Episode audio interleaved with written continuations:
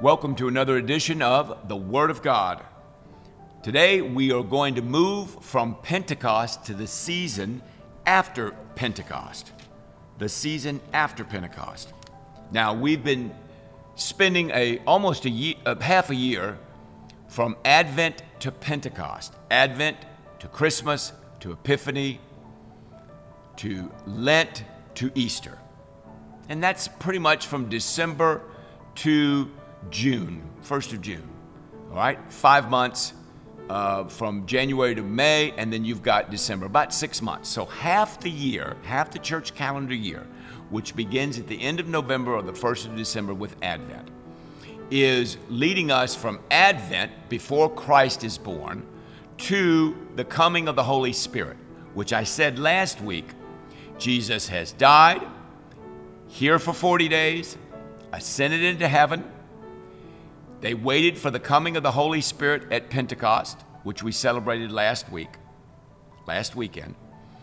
And now we have the season after Pentecost.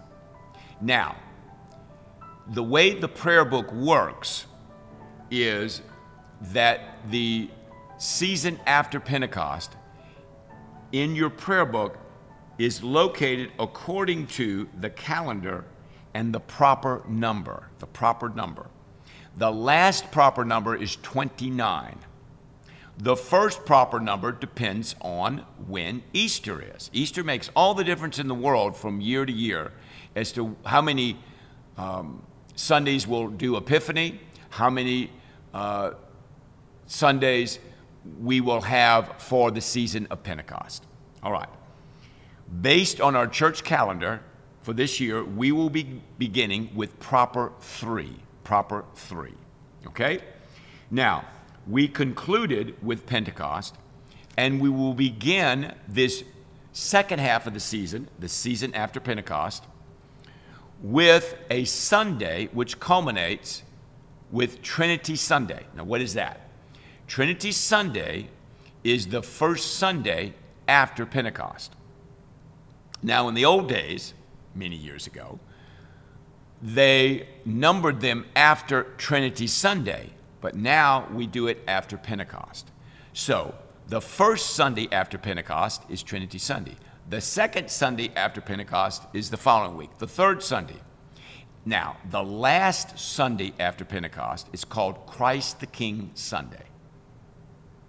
And you may get up to twenty-five, twenty-six, twenty-seven. So there's the proper numbers, and there's the Sunday after Pentecost. I hope that's not confusing to you. What is important to remember as you're looking at these scriptures for this coming week, ending in Trinity Sunday, is we want to start with proper three. Okay. So proper three begins with the book of Deuteronomy. And so we'll be studying Deuteronomy for a couple of weeks. Then we go to the New Testament, and we'll be looking at Second Corinthians. You can see how we're going through the Bible. If you, if you do this from week to week to week to week, fifty-two weeks out of the year, you're going to cover a tremendous amount of scriptures. And number three, we're back to Luke again. All right? So we haven't left Luke yet. We're still in Luke. All right. So we begin with the book of Deuteronomy, which is the, in the Pentateuch, which is the fifth book of the Old Testament.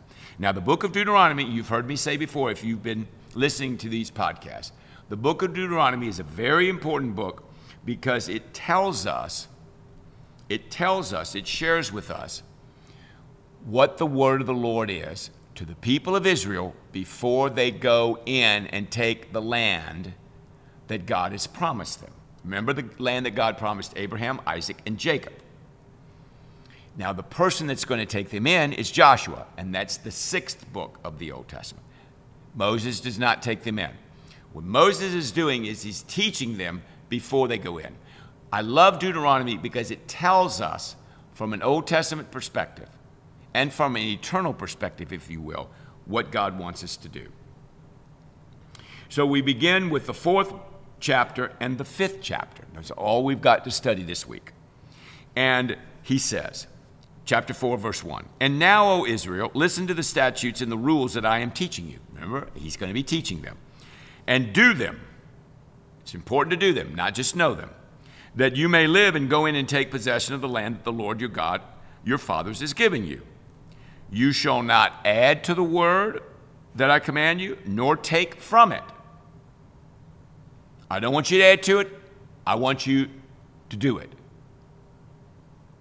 That I command you, nor take from it, that you may keep the commandments of the Lord your God that I command you.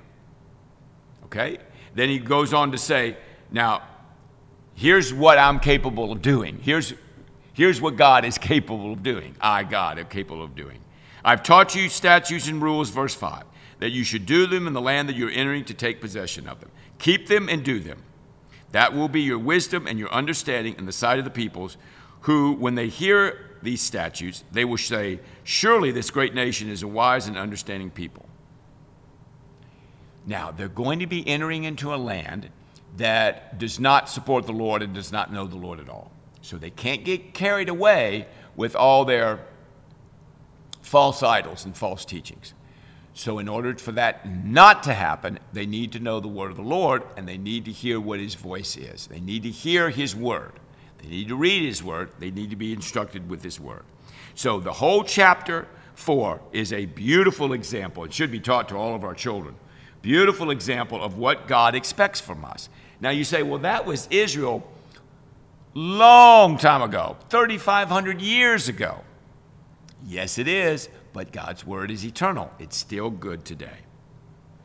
All right. So the fourth chapter, beautiful chapter, great chapter. Now, the fifth chapter, which we read later in the week, is the chapter that has the Ten Commandments. Now, Exodus has the Ten Commandments in the twentieth chapter. In the fifth chapter, hear, O Israel, verse one, statutes and the rules that I speak in your hearing today, you shall learn them and be careful to do them. I want you to do them. So in order to learn something, somebody has to give you information. So they need information. The teachers teach the information. The people then learn the information. Then they do the information. This is why Christian education is so vital. It's important to know it. It's important to do it. It's important to receive it. It's important to believe it and act upon it. All right? I'm the Lord your God, verse six. I brought you out of Egypt, out of the house of slavery. You shall have no other gods before me. Chapter five, verse seven. There's the first commandment. Now, I believe that every Christian should know the Ten Commandments in order. And where are they? They're in Exodus twenty and Deuteronomy five, which we are studying today. So read that very carefully and very slowly. Verse seventeen, you shall not murder. You shall not commit adultery. You shall not steal. You shall not bear false witness against your neighbor. You shall not covet your neighbor's wife, et cetera. These words that God spoke to all of your assembly of the mountain out of the midst of the fire, the cloud, and the thick darkness with a loud voice, and he added no more. Those are not ten suggestions. These are ten commandments. God requires that they do them. And in the second half of that, we have more information from the Lord in terms of what he wants from us and who he is. Now remember, God is defining who he is in the text of Scripture. He's also giving us instruction. So there's, foundationally, there's a doctrine, there's a teaching, there's a theology, out, out of which emerges uh, our Christian faith and practice. Then there's, a, like I said, a practice part of it, an ethical part of it. After you know who God is, and later we'll learn, of course, who Christ is, then we're expected to act appropriately and act in a fashion that is commensurate with what God has called us to do. Let's read the last verse, verse thirty-three of Deuteronomy chapter five. You shall walk in all the way that the Lord God has commanded you, that you may live. So if you do what he commands, you're going to live. And that it may go well with you. I want you to be blessed. And that you may live long in the land that you shall possess. All right. Do the word of God, read the scriptures, read Deuteronomy particularly. All right, let's look at Second Corinthians, which obviously comes after First Corinthians in the New Testament. Second Corinthians chapter one, one through eleven. Now, Second Corinthians is, again, not an easy book to read. uh, but extraordinarily wonderful, very deep theologically, very powerful. This first chapter, which you're asked to read, what I'm asked to read in our daily lectionary, Paul tells us, blessed be the God and Father of our Lord Jesus Christ. Verse three, the Father of mercies, the God of all comfort, who comforts us in our afflictions, so that we may be able to comfort those who are in any affliction with the comfort with, with which we ourselves are comforted by God. So when we are afflicted and when we are not doing well and when we are concerned, Second Corinthians chapter one is very good about God taking care of us and comforting us and loving us and being there for us.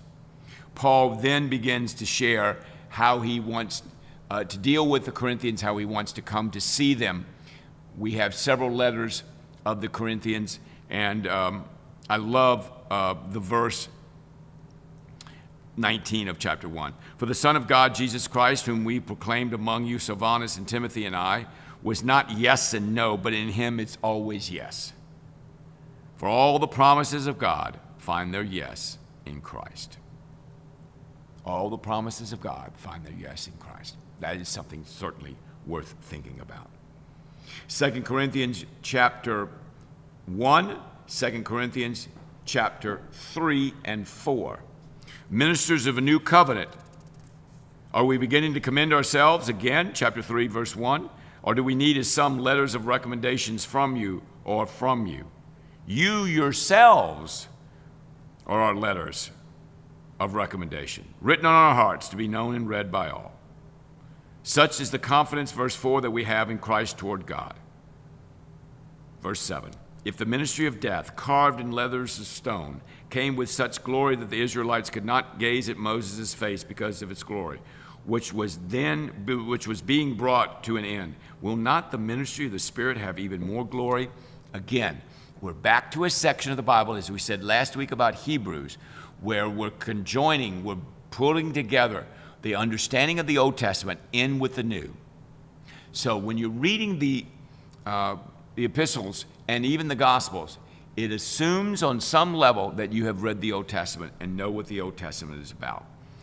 Second Corinthians chapter four, verse six. For God who said, let light shine out of the darkness, has shone in our hearts to give the light of the knowledge of the glory of God in the face of Jesus Christ. That's a great scripture. I love verse seven though, four seven, Second Corinthians four seven. But we have this treasure in jars of clay to show that the surpassing power belongs to God and not to us. And he talks about being afflicted in every way. So the power that Paul has, the power that you have, the power that I have in Christ is not the power that we have in and of ourselves, but because we're only jars of clay, but is the power of God working in us. Again, a well-rounded education in the Scriptures really employs and uses all the texts of Scripture. What you want to do as we go through this daily lectionary together, you want to read all these texts. You want to have some kind of context or understanding of the context so you know what it's about. And then you want to respond to it out of your own personal life. We do not lose heart, he says in four sixteen. Though our outer self is wasting away, we're getting older, we're dying. Our inner self is being renewed day by day. What a wonderful scripture for all of us. That exteriorly, as I get older, I'm dying. I'm decaying, as it were. But inwardly, I'm being renewed day by day. This light momentarily, this light momentary affliction is preparing for us an eternal weight of glory behind or beyond all comparison, as we look not of the things that are seen, but to the things that are unseen. For the things that are seen are transient, but the things that are unseen are eternal. So what's important? The things that are unseen. The things that are transient are not important. They're temporal. They have no eternal value. So what we want to focus on in our lives, which are very short, is the eternal Word of God and the eternal precepts regarding the Word of God. Again, another reason to take seriously the Scriptures. Second Corinthians chapter five, verse ten is the last verse. For we must all appear before the judgment seat of Christ, so that each one may receive what is due for what he has done in the body, whether good or evil. Therein lies the judgment of Christ, another scripture that supports that idea, or that truth, I should say. It's not an idea, it's going to happen. Let's look at Luke fourteen through sixteen, and then we'll finish up with Trinity Sunday. Luke fourteen, again, we are leading, reading the Gospel of Luke, and we are reading it through verse by verse, and we are learning from what Jesus is telling us through the readings that Luke has given us. So we start in fourteen, twenty-two to uh, thirty-five, the cost of discipleship, uh, a teaching that uh, he is giving us. Again, Jesus is teaching. Jesus is sharing parables with us. He's sharing understanding of parables. He's sharing words uh, that the people need to know. If they don't know these words, they don't know how to act upon these words. So Jesus is this extraordinary teacher. In chapter fifteen, he's telling the parable of the lost sheep, the parable of the lost coin, and I'm sure you've heard of the parable of the prodigal son. So at the end of chapter fourteen, Jesus is sharing with us again his words. And again, he shares us a story. Again, in fifteen, he shares a parable with us. Probably the most famous parable of all is the parable of the prodigal son. I'm not going to review it with you. I'm sure you know it quite well. Again, it's one of those fantastic stories that you want to read over and over again. So much to learn about the parable of the prodigal son. In sixteen, one of the stranger parables is the parable of the dishonest manager. Now, I wouldn't be surprised if you had to look that one up and do a little bit of study on that one, because it's pretty strange. The law and the kingdom of God follows that text. And then finally, we are looking at the rich man and Lazarus. So in Luke this week, lots to think about. No particular miracles, no particular amazing things that Jesus has done. In this section, Uh, in Luke fourteen twenty-five to Luke sixteen thirty-one, he is teaching us. Again, he has different methods of teaching us. Uh, you want to learn the context of the teaching. You want to basically understand what the parable like of the parable of the, uh, the prodigal son is about. Then we have this parable about the rich man and Lazarus. It might be a parable. It might actually be a true story. What is the story about? What relevance does the story have for my own life? There's some pretty powerful truths that are contained in here. Sometimes it's pretty obvious what the story or the parable means or the teaching is that Jesus gives us. Sometimes we need a little bit of commentary help. As I said to you before, you might have a Bible in, in it that has study notes at the bottom. Sometimes those are very helpful. But for those of you that want to do some significant study, you'll need a little bit more commentary work. Enjoy the readings from Luke. Now, as I said to you at the beginning of this podcast, we are celebrating at the end of the week Trinity Sunday. Now, I could talk about the Holy Trinity for a very long time and obviously won't, but that's what we're celebrating, this extraordinary theological understanding of the reality of the Holy Trinity. And we have a couple of scriptures that I want to call your attention to. On the eve of Trinity Sunday, Ephesians three, fourteen to twenty-one. On the day, we have Ephesians four, one to sixteen. Let me turn to that real quickly. Ephesians four, one to sixteen. And he's talking about the unity of the Spirit in verse three, one body and one Spirit, just as you were called to one hope, one Lord, one faith, one baptism, one God and Father of all. And so the ministry and the power of the Holy Spirit in bringing together the whole body joined together, verse sixteen, by every joint which is equipped, when each part is working properly, makes the body grow so that it builds itself up in love. So the Father, the Son, and the Holy Spirit, the members of the Holy Trinity, are actively engaged in building up the body of Christ. Now, this is a very profound teaching, one of the great teachings of Christianity, one of the unique features of Christianity. No other religion in the world has the concept of the Holy Trinity. So this is a, this is a doctrine that you have to get right because it's very unique. Um, so uh, Ephesians four, one through sixteen speaks about it. And we have, interestingly, they've chosen John one, one to eighteen, which is the prologue, one of my favorite sections in the entire Bible, the prologue. And again, we have the mentioning of the Father and the Son. In the beginning was the Word, the Word was with God, and the Word was God. He was in the beginning with God. And so the Father is God, the Son is God, and we'll see in with the Holy Spirit that the Spirit is God. All right?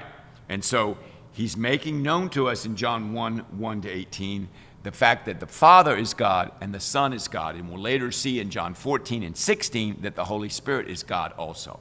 So you have the Father, the Son, and the Holy Spirit, all equally God, all equal before one another, having different functions in the Godhead. And as I said earlier, that is a subject that's way beyond our comprehension, actually, and our study for this class, this podcast.